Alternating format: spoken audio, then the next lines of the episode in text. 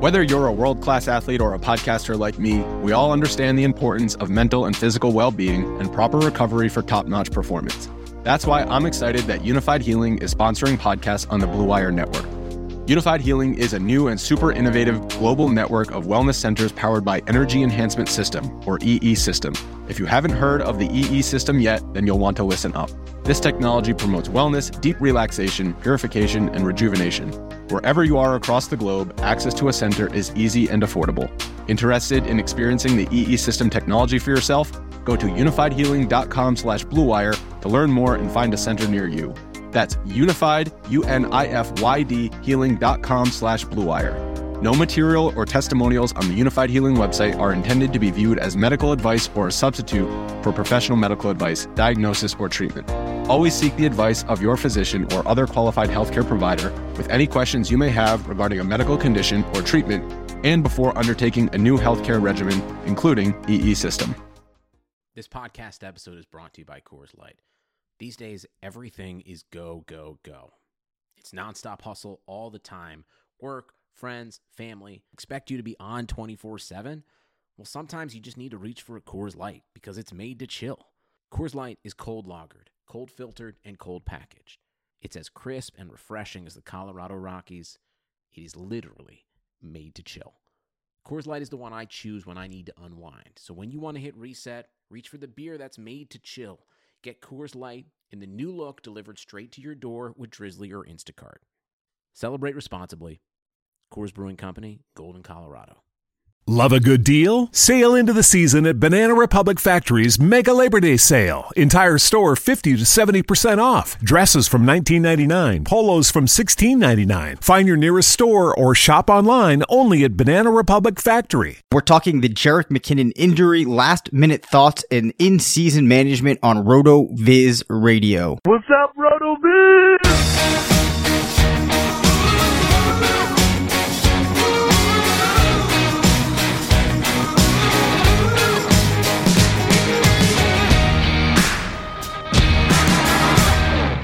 I'm Dave Cabin, Senior Fantasy Analyst at RotoViz. This is RotoViz Radio, brought to you by the FFPC and SquadQL. I'm joined by Matthew Friedman, Editor-in-Chief of Fantasy Labs, part of the Action Network.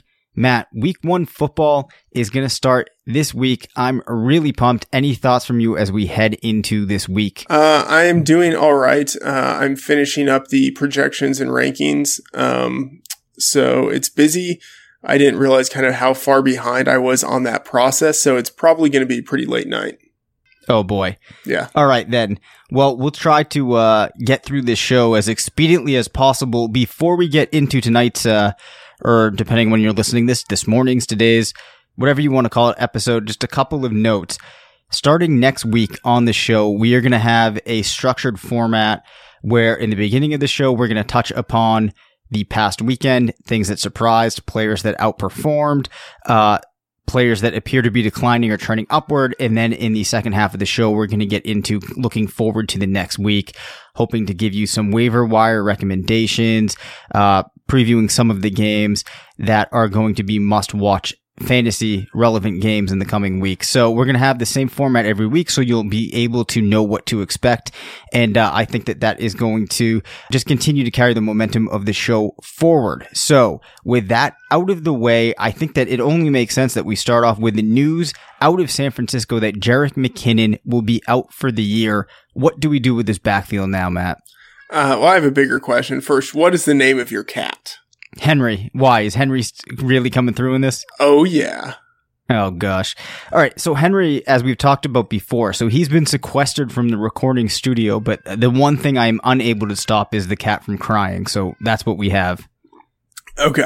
So talking about the 49ers, I think this is still a backfield that you want a part of. And amazing as this sounds, I think Alfred Morris is the guy. I think he's going to be the guy who gets the goal line touches and who gets a lot of the early down work. Obviously, he's not going to be the receiving back. That's Matt Breida, who is fantastically athletic, by the way, and I think was underratedly productive last year. So I think he still has a lot of value too. So I think both of those guys, I think they're viable in the 8th or 9th round.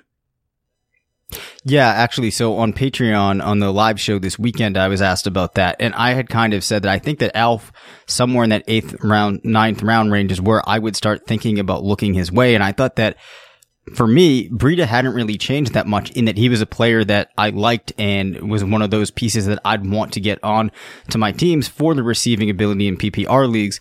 So I think that naturally this boosts what you can expect from him, and that Morris now, I wouldn't put into, you know, a top tier of running backs or anything like that, but there's definitely value, and I think he's worth rostering. So the Raiders, though, will be without Martavis Bryant, who is once again under suspension. That, I think, was one of the other big pieces of news. Who benefits the most from this? Yeah, I don't know. It's weird because I hadn't really gotten around to the point of thinking about how much production Martavis Bryant would actually be worth, because we didn't really see him do anything in the preseason in the offense, and he didn't have any like building buzz during training camp, right, which in retrospect makes sense. So, I mean, I think Jordy Nelson is probably the guy who benefits the most in terms of like someone I'd actually, you know, potentially start. Seth Roberts clearly is the guy who now slots in as number 3, like in effect is the guy who benefits the most, because he's going to be getting a lot of snaps that otherwise would have gone to Martavis. But I don't think Seth Roberts is anyone that you actually want to start anyway. So I think some of the kind of residual, remaining production We'll go to Jordy, and then some of it will probably go to Amari. Yeah, I mean, I think that's kind of where I am as well. So I guess what this ultimately does is give you one more thing if you were optimistic about Cooper and Nelson that you could point to, and if you were a little bit down on them, maybe this is one thing that you can take away. I don't think it really shifts either of them too dramatically, though. Yeah, before we get into talking about in-season management, couple of other things I wanted to run by you. Looking at fantasy football calculator ADP, Carlos Hyde is going in front of Dion Lewis. I really like Lewis. I'm not exactly sure what we can expect from Hyde. Do you have a problem with this, or do you think that Hyde should be going substantially in front of Lewis? Yeah, I think it makes sense. Lewis is a guy who is going to be splitting. And I think, like, unless there is an injury to Derrick Henry, Lewis at most is a guy who is splitting. But Carlos Hyde, I think it's not that he's going to be stealing targets from Duke Johnson, but yeah, he does have the ability to get all of the goal line work. And he got a substantial number of the first team snaps. So, yeah, I mean, Carlos Hyde going before Dion Lewis, I'm totally fine with that. Another guy that you and I have talked about before, Drew Brees, is going as the 5th quarterback off the board, according to FF Calc ADP, in front of Wentz and Cam Newton. Any reservations there? Any thoughts on that? I think he probably should be around, like, QB 5 or 6 off the board. I don't think he should go ahead of Newton, though. Yeah, me either. Yeah, there's always the question of like when healthy with Newton. Yep. But when he's healthy, I think he's a top 4 quarterback. Yeah, I think that's where I am. Newton is probably one of the few quarterbacks that if I'm in a league that has shallow rosters, I actually might consider taking if we're in like the 6th or something and there's not options I like elsewhere. I expect big things from him this year. With quarterbacks now out of the way, who is your go-to wide receiver 3? Assuming that you're on teams where you're going wide receiver heavy, which maybe you're not doing that, but I'm talking guys like Jamison Crowder, Robbie Anderson, Will Fuller. Do you have a go-to guy in that range? Yeah, I mean, not really. I guess Anderson, because I am abnormally high on him relative to other people. So, yeah, but I also like Fuller, not that high on Crowder, probably to my detriment. But yeah, I'd say Anderson is probably like a go-to guy in that range. Whenever he's there and I'm looking for someone, I'm taking him. Gotcha. Now, another thing that actually has transpired since I originally put the show sheet together, but Jonathan Williams is cut. The Saints bring in Mike Gillisley. Do you think there's any value for him? Maybe a little bit. None that I'm going to take a risk on. Really? So, like, even in the late rounds of drafts, you're not going to be taking any shots on him? No, because I think of him just as a guy who is there for only, like, 4 weeks.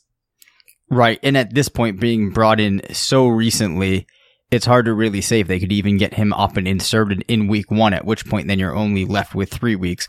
I think in leagues where there's really deep rosters, like a 28-man type of roster situation, then I would probably take a shot on him. But if I'm in like a 16 to 18 type of league, I'm probably not going to be looking his way. So listen, there's a couple days that you can still get before the season starts and preparing for it with that RotoViz subscription through the podcast homepage, rotoviz.com/podcast. Your subscription gives you unlimited access to all of our content and tools throughout the season. Naturally, we would really recommend that you check it out. But again, you're going to want to get that season long pass. rotoviz.com/podcast, 30% off discount. And don't forget to come and support us on Patreon and get access to the Sunday live show that we're doing every morning at Sunday, helping you get ready for the games that day, answering all of your team questions, and more importantly than that, just helping to support the network and helping us continue to grow. So, Matt, we're at the point now where for many people, the draft has passed.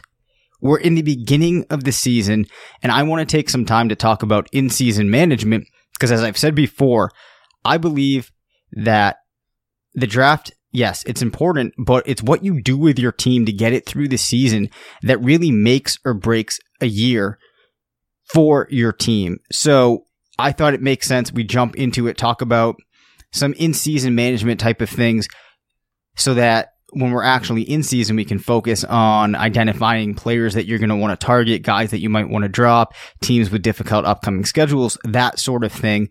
And we can kind of let the strategic in-season management elements get discussed in this episode. So what do you think that owners should be doing right out of the gate, week 1, week 2, to make their teams better, perhaps even before the season starts? Yeah, I think, so one thing that I do in most leagues, even if I don't do it officially, I'll have like a running list. So either it's just in my head or like I actually write out a list or put it in an Excel sheet of players I potentially might pick up, right? Just like my sort of watch list.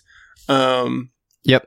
And I'll also kind of have like this mental tally of like who is the first player or the first two players on this team that I would be looking to drop, but like always kind of thinking proactively with the waiver wire.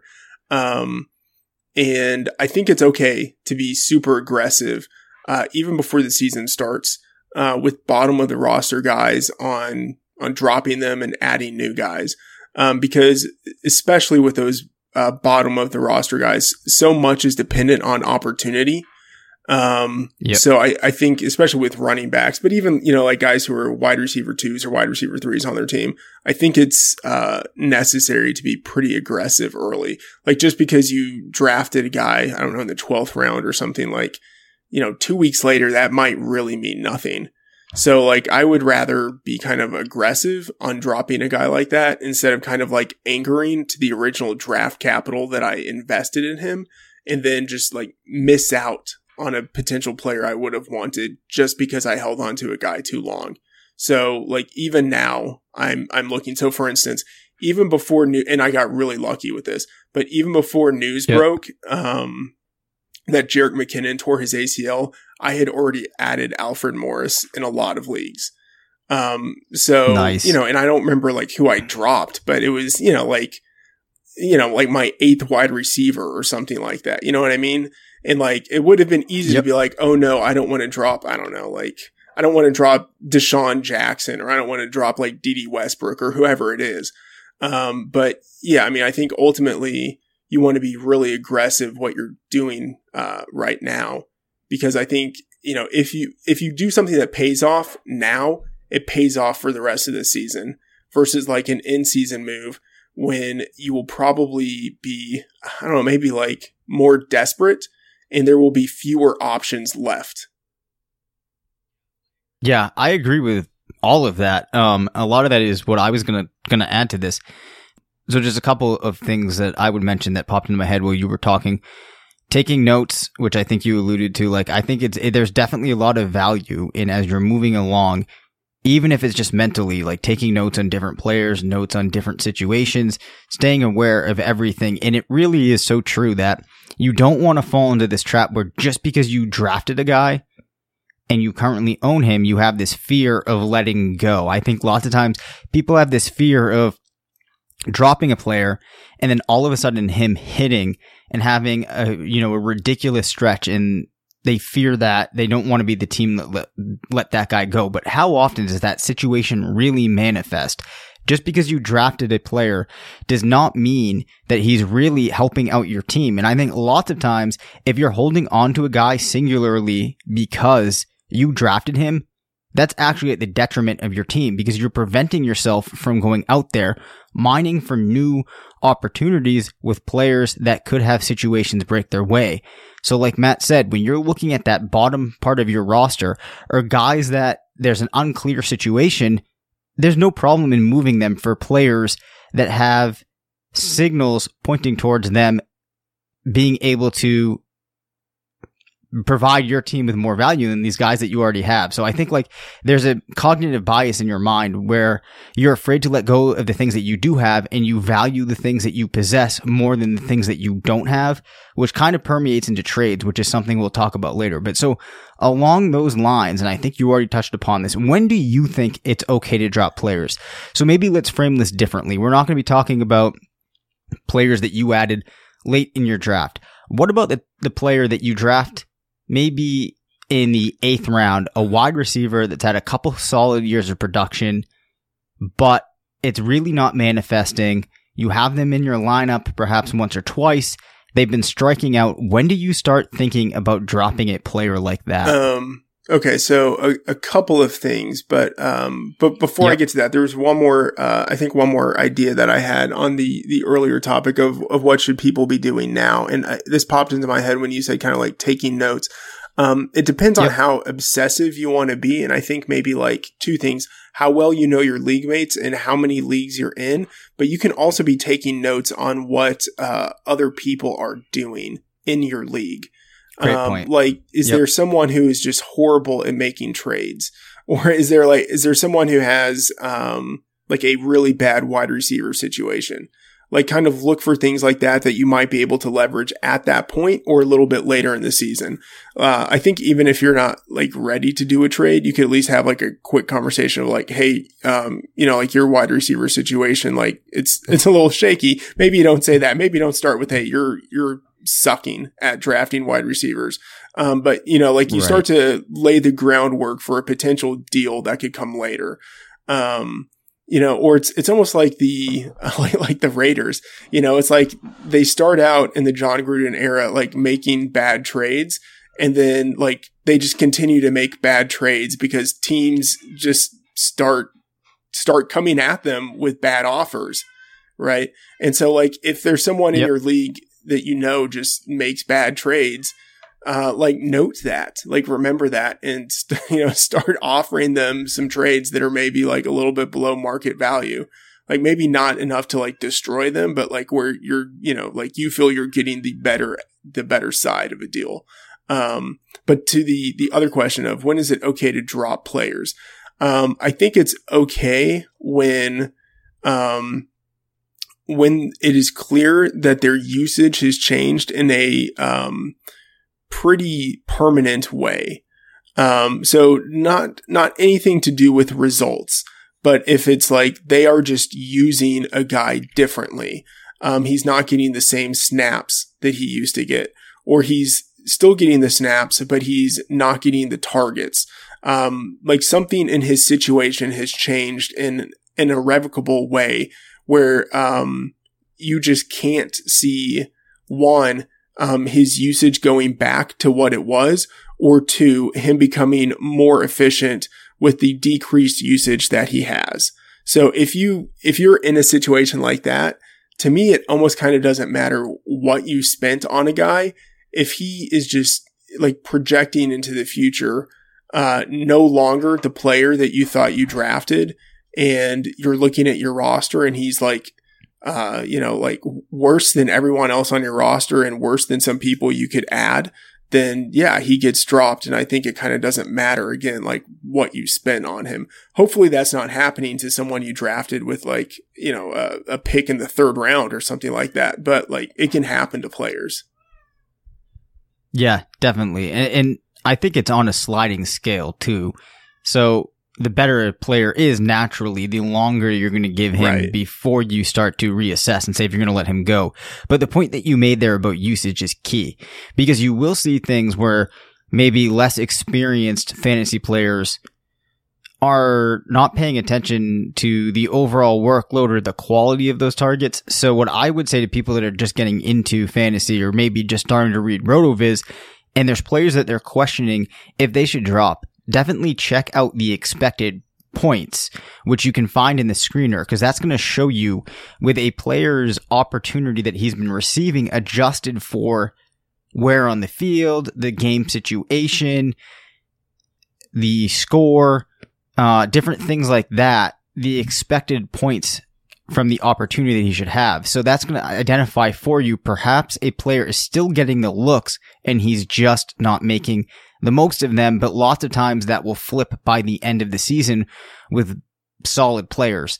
So I think, like Matt said, you have to look at the opportunity, but just because you drafted the guy in the 6th round, once you're at week 4, week 5, that is so irrelevant. You need to let it go, because at that point, he's not a 6th rounder. He's not a 5th rounder. If the season started today, he would be down much lower. So it really goes back to being willing to cut bait when a player has stopped providing much value for your team. And it also comes down to if you start to think about your team holistically and the players that are available on the waiver wire, by making a move, is that going to make your team better off? Does it give your team more opportunity? And lots of times the answer probably is it does. And the other thing I would say, if you have players that you're afraid of dropping, consider this. If you let that player go, what are the odds that there's going to be similar options on the waiver wire? Because lots of times those are pretty high as well. So those are the things that I would keep in mind there, but it's definitely not being afraid to churn your roster. I've talked about this before, but I think that you need to view your team as you have your starters, you have your rotational players, which are players that will make their way into your starting lineup every once in a while. You have bench guys that are there as depth that perhaps they could pan out. And then you have what I like to call like waiver wire guys, which are maybe 2 to 3 spots on your roster that each week can certainly shift around as you're mining for players that look like they might have opportunity coming up in the coming weeks, or that they can expect to get more looks. And those are the type of players that you can shift, and then you kind of view your team holistically like this, and that's going to get into some of the things that we talk about later. So one other thing I'm curious about, Matt, is do you have a weekly process? Kind of meaning like, you know, you have your games on Sunday. Is there anything that you start to do to determine moves that you're going to make on your teams? Do you kind of log, I'm just curious about this in general, do you log into all of your teams at once, go through adding and dropping?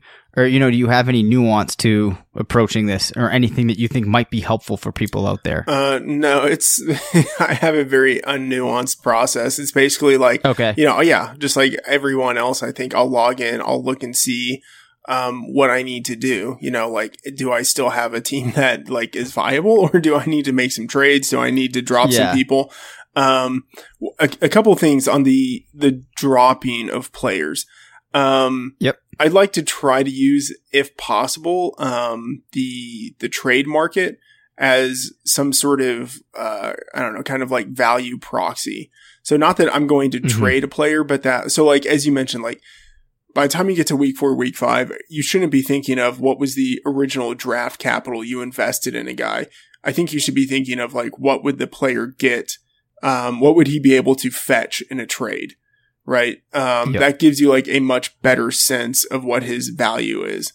And if, you know, like if I ask some people like, hey, do you have any interest in this guy? Like, and if no one has any interest in him, like that's kind of your answer. Like, I mean, you should probably be able to look at value in a different way anyway, but the trade market will also probably give you a sense of what a guy is actually worth. Like if no one is interested in having a guy on their team, you probably shouldn't be interested in having him on your team either.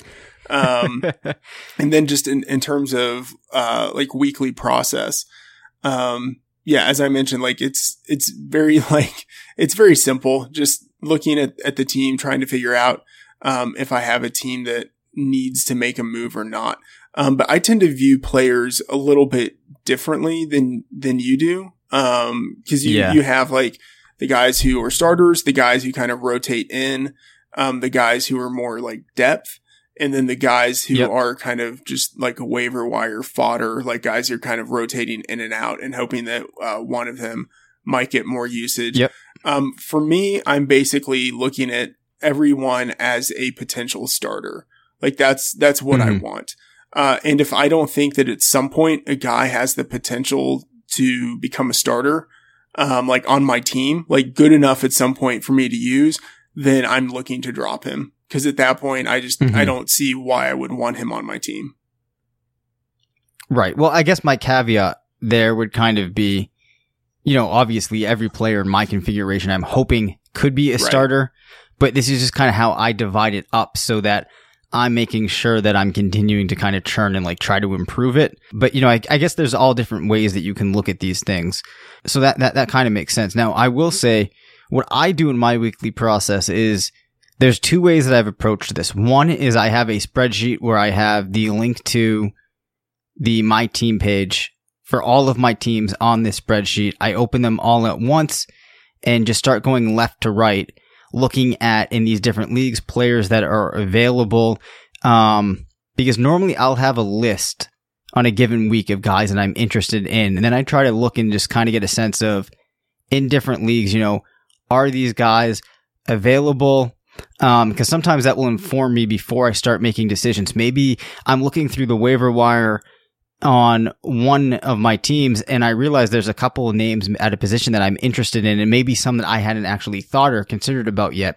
So then I'll just work my way through all at once. But I think the organization of having every team in one place is really helpful. The other thing that you can do is in like Chrome or Firefox or any browser, you can make bookmarks into groups. So I'll make a bookmark that is all of my 2018 fantasy teams, and you can open those all at once.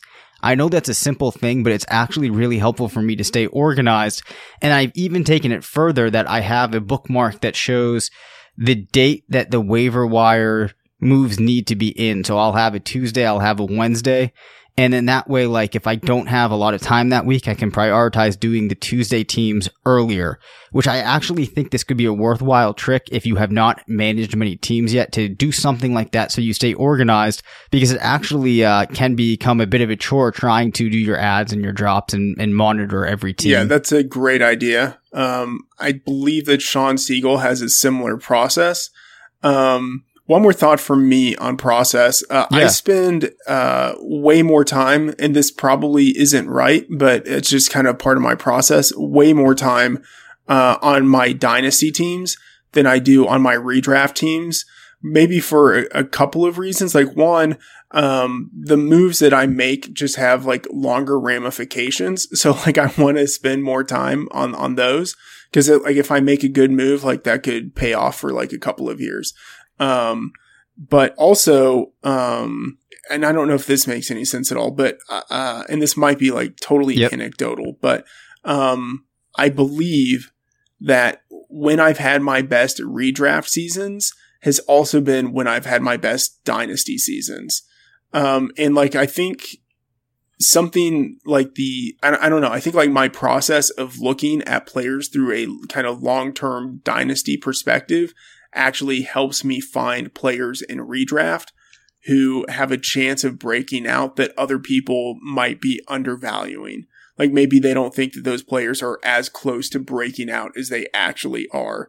I don't know, but I find that I spend probably 80 or 90% of my mental energy on dynasty.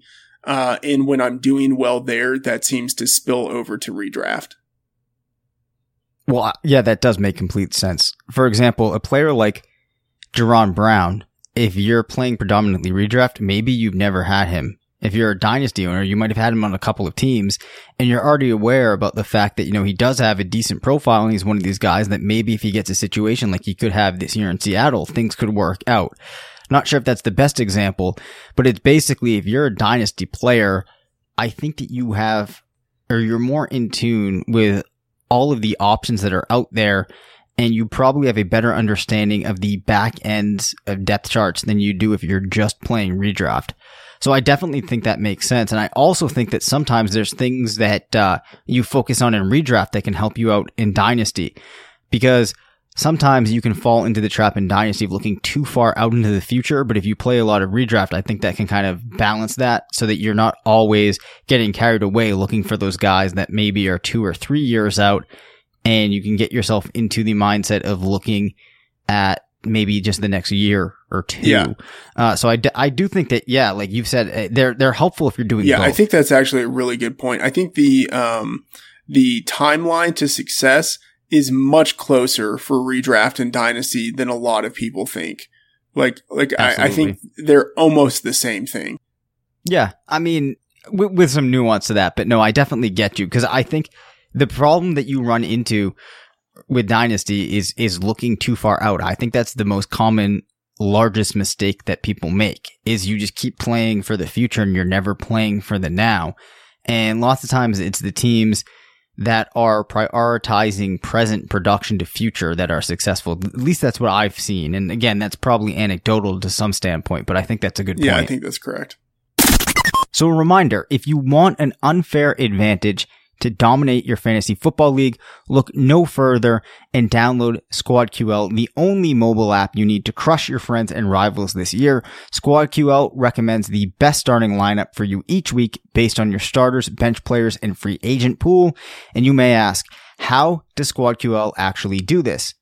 The app connects directly with your Yahoo, ESPN, or CBS leagues, pulling your actual roster and your league's scoring system. SquadQL provides waiver and trade recommendations, plus the app gives you rankings each week, and it's all based on your league settings. SquadQL truly is your go-to app this fantasy football season. Head to squadql.com to download SquadQL, your all-in-one fantasy football manager. SquadQL is brought to you by the creators of RotoQL, the leading daily fantasy lineup optimizer trusted by 100,000 DFS players. You can also download RotoQL for free on both Apple and Android. And later in the show, we're going to talk about a concept where, you know, SquadQL is going to be something you're going to want to check out for it, and that is, how do you set your lineups every week? So we're going to talk about that in the show, but this is definitely something you're going to want to check out. So again, that's SquadQL. So Matt, you know, we get asked for advice a lot, and people have been asking me for advice, and usually it's what team to bet on. The truth is, I probably don't have as good of a handle on that as you, but if those of you out there listening to the show do, you've got to check out MyBookie. We talked about them last year. A lot of guys at RotoViz use them week in and week out. I've had a great experience there, and I think it's important to realize that it's not only about betting your money on specific teams, how you're playing things, but it's important that you're using a site that you can trust and a site where you will get your payout. And I can assure you that MyBookie will make sure that you do get your money. They have some of the quickest turnaround times in the business. They've been in business for years, have great reviews online, and their mobile site is easy to use. That's why I'm urging you to make your way to MyBookie. You win, they pay. They have in-game live betting, which is really cool, the most rewarding player perks in the business. And if you're a fantasy player, like many of you listening to the show are, you can bet the over-under on how many fantasy points a player will score each game, which I think is one of the coolest things. They have a mobile app I really like. And if you join now, MyBookie will match your deposit dollar for dollar. Use the promo code RotoViz to activate the offer. Visit MyBookie online today. That's MyBookie. And don't forget to use the promo code RotoViz when creating your account to claim up to $1,000 in free play. You play, you win, you get paid.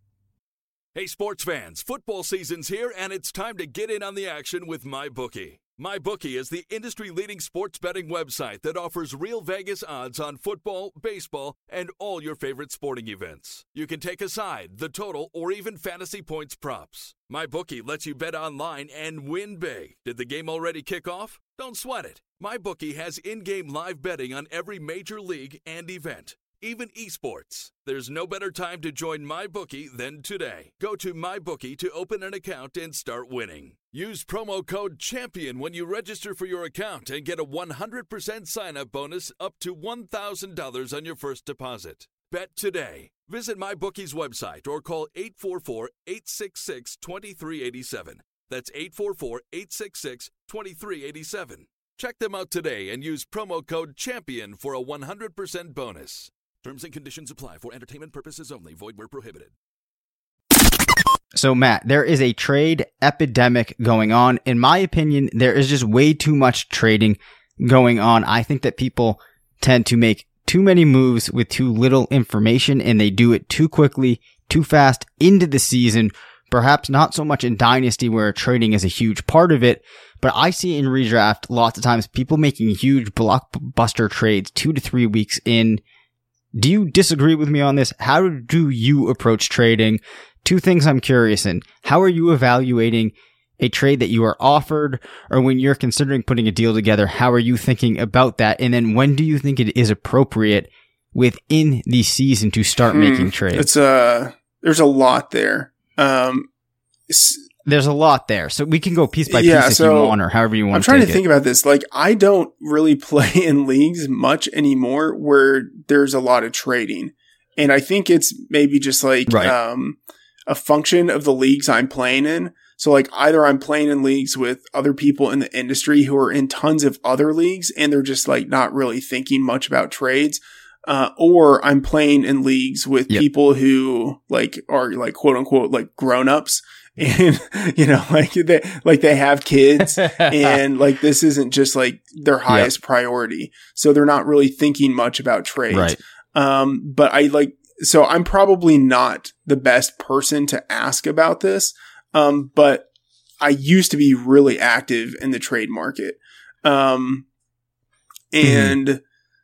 Sometimes I made some stupid trades, but really not all that often. For the most part, I felt like I was a pretty good trader. But my how I view trades tends to be like very animalistic, and it's like what I don't know. It's like, what am I going to regret?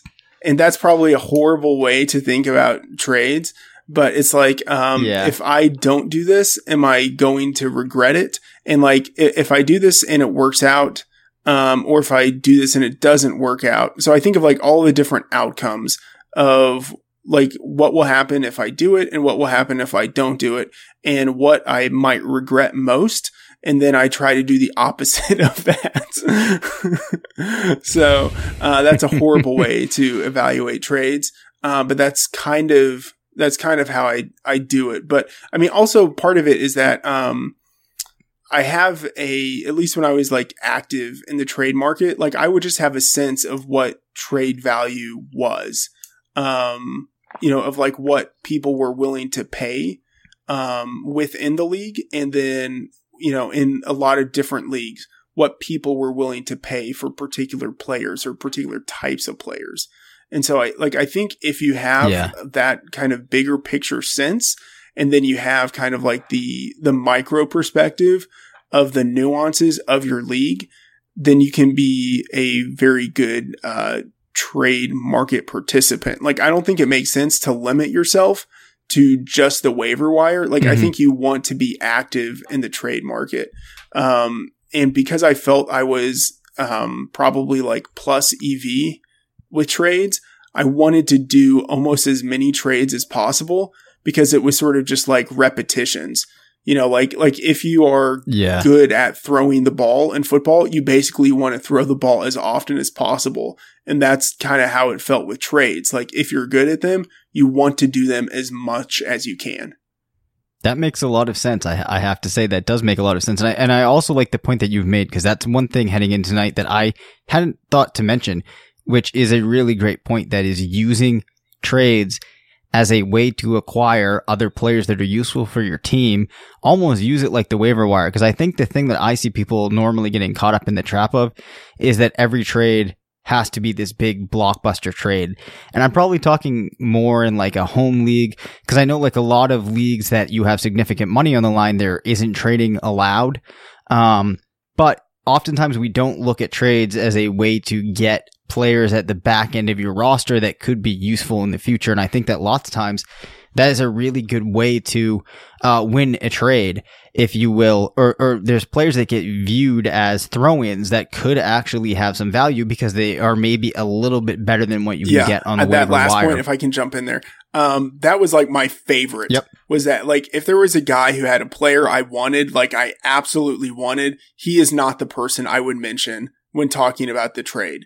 I would try to construct something else around some other player and then bring in that second player, the guy I really wanted, as like a potential throw-in or as like a component of the trade that was like just tangential. That was really the guy I wanted, but I never wanted the person I was doing a trade with to know what my angle was. Yeah, definitely. That was like last season. I think I got Tariq Cohen thrown in as what seemed like a throwaway in a trade, and he just got added on at the end. And I was like, I wasn't expecting what happened right early on in the season. This was a trade actually made like heading into week 1, but it worked out. And it just goes to show that sometimes there's value in players that the other owners might not be considering. So I'll tell you how I actually evaluate trades. I have a little bit of a system now. One of the things that I don't buy into is the piece of advice, which I know a lot of smart people go with, which is you want to be on the side that gets the best player in a trade.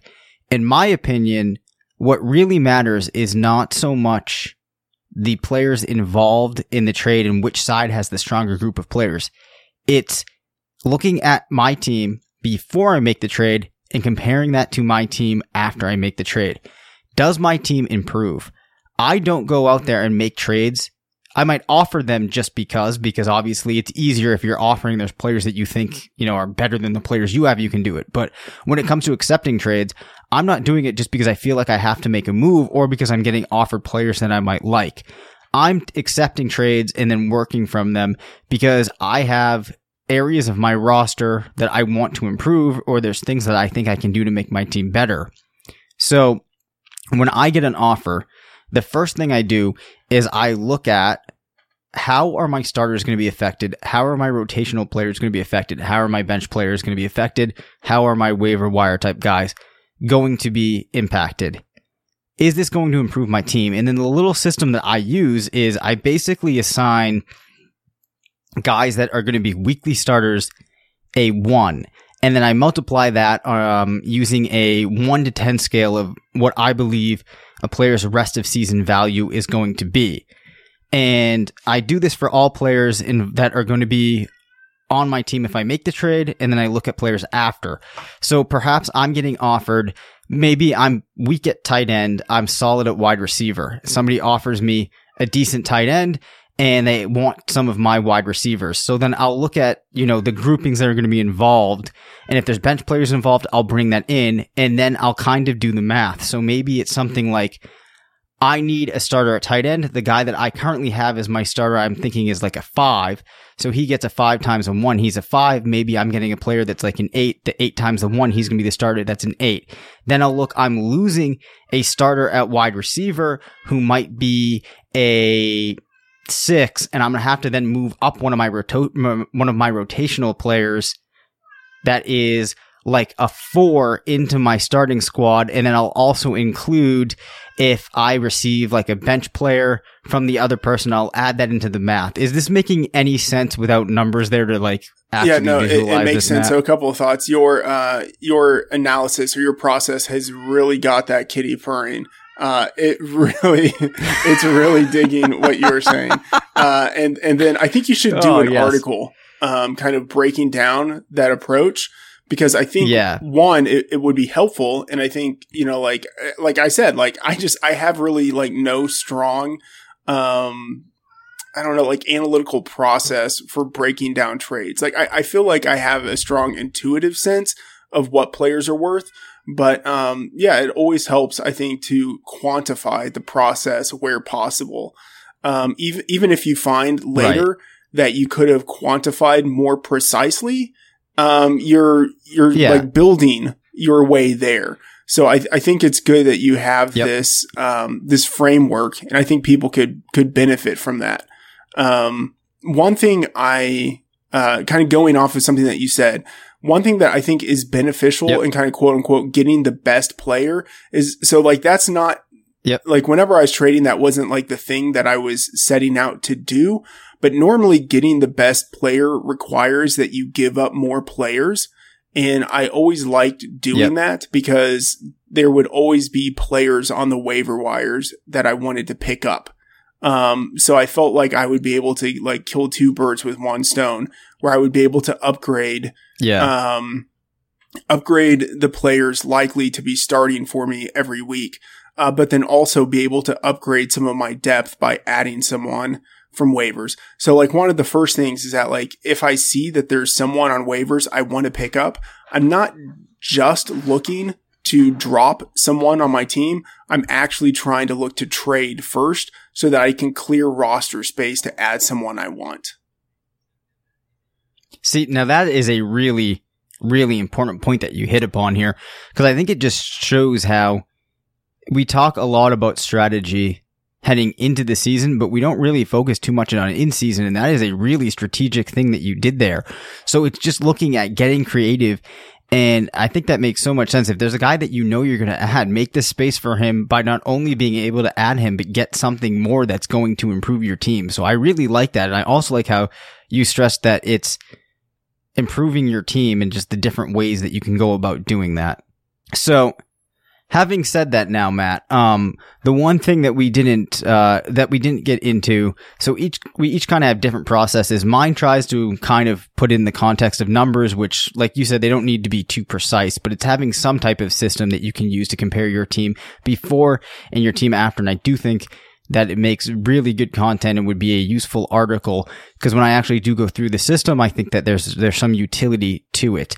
But I want to get your take on this. You start off the season, right? You go 0-2 through the first 2 weeks. Are you going to panic and start putting together packages that involve your best players that have yet to perform or anything like that? Or are you just going to toss out the same type of trades, or are you going to kind of let the dust settle, maybe wait until week 4, week 5 to start trading? That's a really good question. So a couple of things. It just kind of depends on the players who are underperforming and why I think they're underperforming. If, you know, like if I think that their usage sucks, and I think this is actually a point where I can sort of sell them high to what their value is now, then I would look to trade them pretty quickly, maybe before the rest of the league notices that those players are underperforming. If I think the players are going to bounce back, like their usage looks fine, or, you know, it's just like they had two tough matchups to start the season or whatever it is, then I'm not really looking to trade. The thing is, I tend to construct my teams sometimes in ways where I almost anticipate that I'm going to start the season slow. You know, like I will almost always, have players who are suspended or like, maybe try to get guys that I think might not start the season as like the first team running back, but like might have the chance in the second half of the year or something like that. So, if I start a season 2-0, like I'm feeling good, because like I think that like my team is going to get better. And if I start, you know, 1-1 or 0-2, I kind of don't really care, because I was assuming that I wasn't going to start all that fast anyway. Couple of interesting points there. So I think one of the things that we've hit upon a lot here is that with the trading, and not even just trading, but dropping, maybe making ads as well, a lot of it comes down to the information that you have at the point in time. And when you're looking at players, given what you've seen maybe through 2 weeks, is there anything that points to a substantially different situation for that player? Or have things really changed from what you knew 2 weeks ago? If they have, that's when you can make those moves. If you don't really have that information, I think you should be more conservative in what you do with those players. But that is a great point there. And then the other interesting thing is with the team starting slow, I definitely have seen that work in the past. And I've done leagues with friends where we kind of split the team. And I'm like, listen, you know, this team will pick up as the season goes along, and we start off 0-3 and they're really panicking, and then it all kind of kicks in. So I've seen teams that I've constructed like that work out, but this year I have started to prioritize a little bit more winning early on in the season, because I do think that will allow me to get a little bit more creative with how I'm managing the roster in season. But seeing as I've mainly been going with the approach like you, I don't know if I have too much to add on how that's going to work out. So maybe at the end of the season, that's something we can talk about. I did kind of recall, as you were talking, just a little bit more about that trading system that I was using to evaluate it. So the multiplication was, for a starter, you did 1 times whatever you believed their rest of season value to be. For a rotational player, it was 0.65 times whatever you believed it to be. A bench player was a 0.4, and a waiver wire player was a 0.1. And then, so you would look at, to do the math out, you look at on your roster wherever any of those players are started beforehand, you do the math, and then you look at your roster after the trade has been made, where those players are going to fall into your roster, and then you do the math that way. So again, I probably should put this into a quick article or something along those lines, but if you want a little bit more color on the system, that's it. And I don't think it matters that you're too precise with it, but it gives you some framework to evaluate, and it really goes back to making your team better after than it was before. I know it's hard sometimes when you're making trades with your friends or whatnot, if you're in a home league, if it you know, looking at, oh, well, I don't want to give this team Antonio Brown. I don't want my buddy to have Kareem Hunt and whoever the other player is, but it's really about making your team better. I don't know if that brings up any thoughts for you, Matt. When you're trading, how often do you worry about making the team that you're trading with stronger? It's interesting. Like, I think I actually might write an article on this at some point, but I don't want to be a dick when it comes to trades. And I guess a lot of it just depends on the league, but in general, I think you want to have trades that are equitable, especially because I tend to be more in dynasty leagues. And so if you screw over someone in a trade, they're not going to trade with you. They're going to be less likely to trade with someone else. And then eventually, but pretty quickly, the trade market becomes stagnant, right? And that is not a good situation.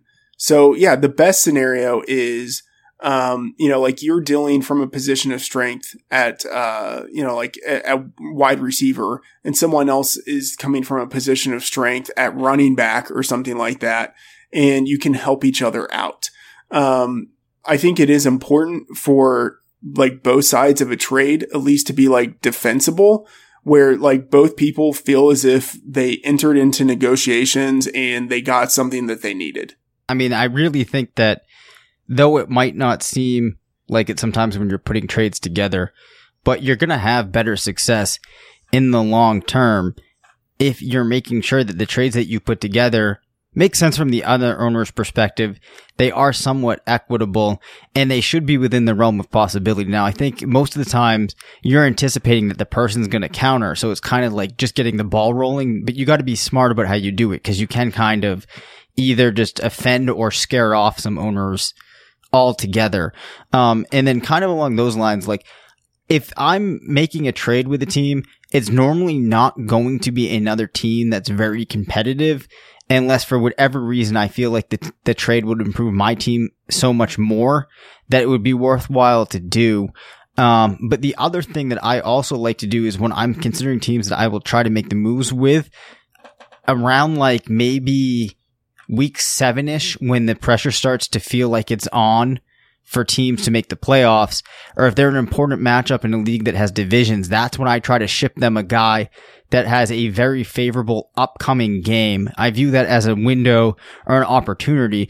So when there's matchups in my leagues between teams in leagues where there's divisions, which I hate having divisions, but if I know there's a game that's really important, that's when I'll be willing to throw in one of my guys that I don't really like but has a good matchup that week, to try to take a player that I've been eyeing on their team. There's some interesting things that you can do. Yeah, I think long-term, you always get more value by being a good actor in the trade market. Final thing, Matt, before we close off, so we've talked about trades, we've talked about ads and drops. Another thing that I think is a constant struggle for every owner is, how do you set your lineup each week? How are you choosing which guys to start? I know there's so many different ways you can do this. There's a lot of different processes. What do you do? And do you have any advice? Switch to a best ball league. And the thing, so the longtime dynasty league that I'm in, just last year we switched to best ball. So we still have waivers. We still do trades. So it's still basically like a normal head-to-head league, but you don't have to set your lineup each week. And honestly, like, it's made it so much more enjoyable, both like from, like the perspective of like, oh, Sunday morning, I don't have to worry about this. It's just one less thing on my list. But then also, you know, like it's guys now who have like kids, they have just like more important things to do in their life. And, like they don't have to worry about it. Like you have fewer guys who are at risk of dropping out, because they're not setting their lineup. You know what I mean? So anyway, that's just kind of like my pitch for like, you know, like optimized lineups each week. But in terms of like who to start, so like last year I was, number 6 in like the Fantasy Pros end season ranking contest. And I still think that I suck at picking each week who to start. Right. So much of it is a crapshoot. And that, like, honestly, that is why I kind of have the perspective of I want to have as many potential, like, starter caliber guys in my lineup as possible, or like in my roster as possible. Because, like, if I make a mistake in starting the wrong person, at least the person I started probably won't be that much worse than the person I didn't start. Like, that's, you know, like I try to sort of like idiot proof my lineup. But like I don't, it's not that I don't pay attention to matchups, because I do, but I think people tend to overvalue the importance of matchups to a player's projection. In general, it's not like basketball where, like how a guy performs is very dependent on his matchup. Like in football, it's like a team basically has their identity. And they're going to do whatever they want to do. Like if a team wants to run the ball, even if they're playing a defense that is very stout against the run, the offense is just going to run the ball. They're going to continue to do it, but they're just going to do it less efficiently. Like there are very few offenses that approach game plans week to week with a strong sense of exploiting repeatedly the defense's weaknesses. And so what that basically means is that, within your own players, you have a pretty narrow range of outcomes. I mean, especially if you're not thinking about like touchdowns. I mean, you kind of have to, but touchdowns are kind of fluky, but like within a general sense, you have a very solid idea of like, okay, this guy is probably going to get anywhere from like 14 to 18 touches in this game. And so for the most part, I'm looking not so much at the production, like past production, but I'm looking at the usage that I think a guy is likely to get. And you know, that's basically how I make my decisions. And that doesn't translate exactly to a like quote unquote start your studs strategy, but pretty much like in the end, like if, like it would be hard for me, to bench a guy who has been significantly better through like the first, 2/3 of a season than another guy just because of a matchup. So ultimately in the end, like it sounds like very simplistic and stupid, but like I basically end up starting for the most point, especially like later in the season, the guys who have scored fantasy points up to that point in the season.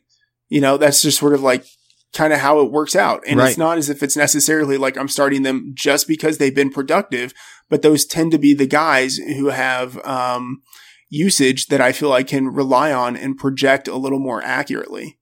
A lot of thoughts here. I think the format of best ball, but head to head sounds incredible. I actually really like that. That's just, that is really, really intriguing to me because I'm spending about 30 hours a week on the football, like on the writing and stuff, in addition to doing like my actual job. And then that's not including my setting my lineups and all of that for a lot of leagues. So I think that we need to start to make a shift to that being the format. I actually like that better than just the pure best ball where it's just the points all through the season.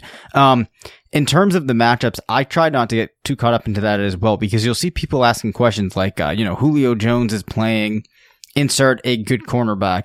Should I sit him? And it's like, no, like Julio Jones, you should keep in. We've seen Julio Jones beat incredible cornerbacks and have huge fantasy days versus players like that before. You know, that's not going to change. It's those lower level guys that you might want to reconsider it.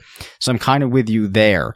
I think the other thing to keep in mind, because my brother about every week will be agonizing over starting two guys that are extremely similar, and then he'll always talk about how he got it wrong and he's flip-flopping back and forth, and we have this discussion pretty much every week of every season going back 6 years.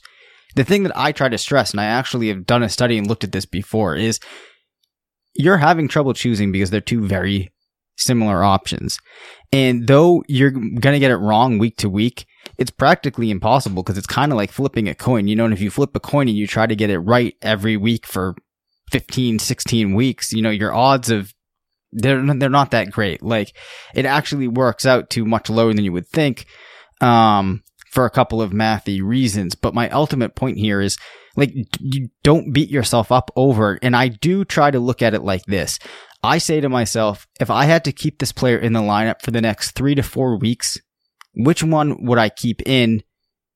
And lots of times I find my answer by going back to, I think there's a reason that one of those guys will see a little bit more opportunity or has seen a little bit more opportunity. So I try to avoid flip-flopping back and forth too much and having that bad variance work out. But ultimately, if you're choosing between like a Tyreek Hill, well, actually, let me think of a more realistic example that you might have. If you're choosing between like, Golden Tate and Juju Smith-Schuster, maybe, you don't really have any good way of knowing. So, like, I just don't think it's worth beating yourself up. Just think about the player that you can foresee if you consider the game scripts, the opportunity that they're going to get, having the better day in the broader range of outcomes. And I think that's really all that you can do, and avoid sitting like, your AJ Greens of the world, your Antonio Browns. Never sit those guys just because of the matchup. Any thoughts on that? Anything that kind of got your wheels turning? You know how I said in the trade market, I'm very driven by the urge not to do something that I will regret. That's I'm also the same way when it comes to starters. Like, if I have a guy who's really good and I don't play him and he has a massive performance, I'm really going to regret that. So yeah. Oh, okay. So I always start those. Brings guys up a huge point for me. Yep. Right. The other thing that you have to avoid doing, and I think this is why my brother gets himself into trouble, is you can't look backward. When you're setting your lineup, you're looking forward. So don't get caught into the last two times I played this guy over this guy, he had a bad day. Like, that shouldn't be informing your decision. The player that you're starting in that week, there should be a reason that is given a future reason or a past reason that is something other than you made the wrong decision in the weeks prior. I think you're really going to hinder yourself if you're looking at that and you're considering the performance of two similar players in regard to which one you started and which one you didn't. Because I think if you look, and I've actually told people to do this before, if you pick one of your teams, even just one, and every week you write down the decisions that you were agonizing over, and then the difference between those players that you would have had, and you tally that through the whole season, you're going to realize that your plus, less, minus isn't really like that far off. Like, it might feel like you're always making the wrong choice, but if you add up the points that you could have gained if you had flipped and gone the other way, lots of times it's not going to be nearly as high as you would think. And I actually did a study one time, but this was like 4 years ago, and I can't remember the numbers, but the moral of the story is, the negative impact that you have on the wrong decisions is largely going to be overstated in your mind. Yeah, I can see that. So I think that we've covered in-season management pretty in-depth here. We're going to find ways to sprinkle these into the shows that we do in season. But like I said, we're going to try to keep them pretty structured, moving along pretty quickly so we can get a lot of good information to you. And one segment that I do want to do in these shows is something called like the tough call of the week, where listeners can send in, you can call the voicemail line or you can email us about a in-season management type of decision that you're struggling with, something that you need help with. Maybe it's a trade. Maybe it's something along the lines of, I'm solid at wide receiver, I'm struggling at running back. You lay out some specifics. and you're, you know, you get at how can you make your team better, something like that, or anything that seems like it's kind of a good example of being in a quandary that one might face as a manager. And in that week, we'll focus on that question. So please shoot us that stuff in season. It's a good way to get some analysis on your question. I think that it will add just some good questions to the show that will allow us to expand upon some of these in-season management decisions, which I really think can make or break your season. So unless you have anything else to say, we can close down. Actually, Matt, I'm going to throw this to you. Before we leave, what's the thing that you're most excited about seeing heading into week one? I don't know. I'm like so in the weeds with week one at this point that the thing I'm most excited to see is just like the game starting and all of the content that we have to get out this upcoming week just done. That's what I'm excited for. Oh, I can relate to that. So I will say the two things that I'm going to be watching in week one. I can't wait to see what Saquon Barkley actually does on an NFL field. And I'm also really intrigued to see how Alex Smith will be able to mesh into Washington and if he can remain looking like the Alex Smith that we saw last season. I have two things. One of them is like an actual thing. I'm looking forward to seeing how Patrick Mahomes does against the Chargers. Because that's a legit matchup. Yep. You know, like they have one of the best secondaries in the league. And if he can do well against them, he could have a massive season. So like, that's just kind of a litmus test, you know? So like, I'm looking forward to seeing how that plays out. And then also, this isn't something I'm looking forward to, but it's something that you should be looking forward to, you being the person listening to this, because if you Google head-to-head best ball of RotoViz, you can find an old article that I wrote about the league format, like a couple of years ago. So that's something that you could do. Maybe not all of the things, because it kind of has a weird playoff structure. So maybe not all of the things would apply to your league, but I think the general idea of head-to-head best ball is definitely something to look at. I'm all for this, so I'm going to have to check that out as well. So, hey, we appreciate you coming in here every week, listening to us throughout the regular season. Make sure that you keep doing that in season. This is when things are really going to pick up. And don't forget, sign up for that RotoViz listener discount through the listener homepage, rotoviz.com/podcast. And that's going to do it for today's episode. Once again, I'm Dave Cabin. You can follow me on Twitter at DaveCabinFF. My co-host was Matthew Friedman, who you can follow at Matt F. The Oracle. Don't forget to call in to 978-925-7628 or email us at RotoVizRadio and give us your tough calls of the week. If you're the lucky person who's one we pick, we will answer your question for you. So be sure to tune in next week. And remember, it's not a fantasy if you believe it. Thank you for listening to RotoViz Radio. Please rate, review, and contact us via email at rotovizradio@gmail.com. Follow us on Twitter at rotovizradio and support the pod by subscribing to RotoViz at a 30% discount through the listener homepage at rotoviz.com/podcast.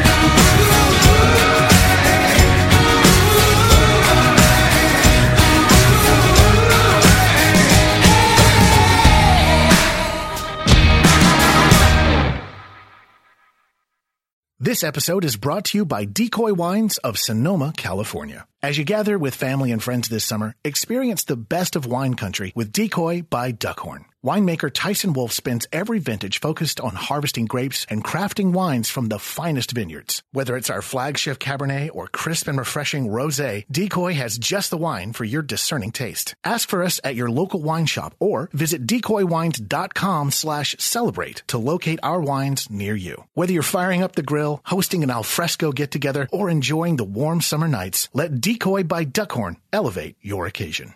This episode is brought to you by Decoy Wines of Sonoma, California. As you gather with family and friends this summer, experience the best of wine country with Decoy by Duckhorn. Winemaker Tyson Wolfe spends every vintage focused on harvesting grapes and crafting wines from the finest vineyards. Whether it's our flagship Cabernet or crisp and refreshing Rosé, Decoy has just the wine for your discerning taste. Ask for us at your local wine shop or visit decoywines.com/celebrate to locate our wines near you. Whether you're firing up the grill, hosting an alfresco get-together, or enjoying the warm summer nights, let Decoy by Duckhorn elevate your occasion.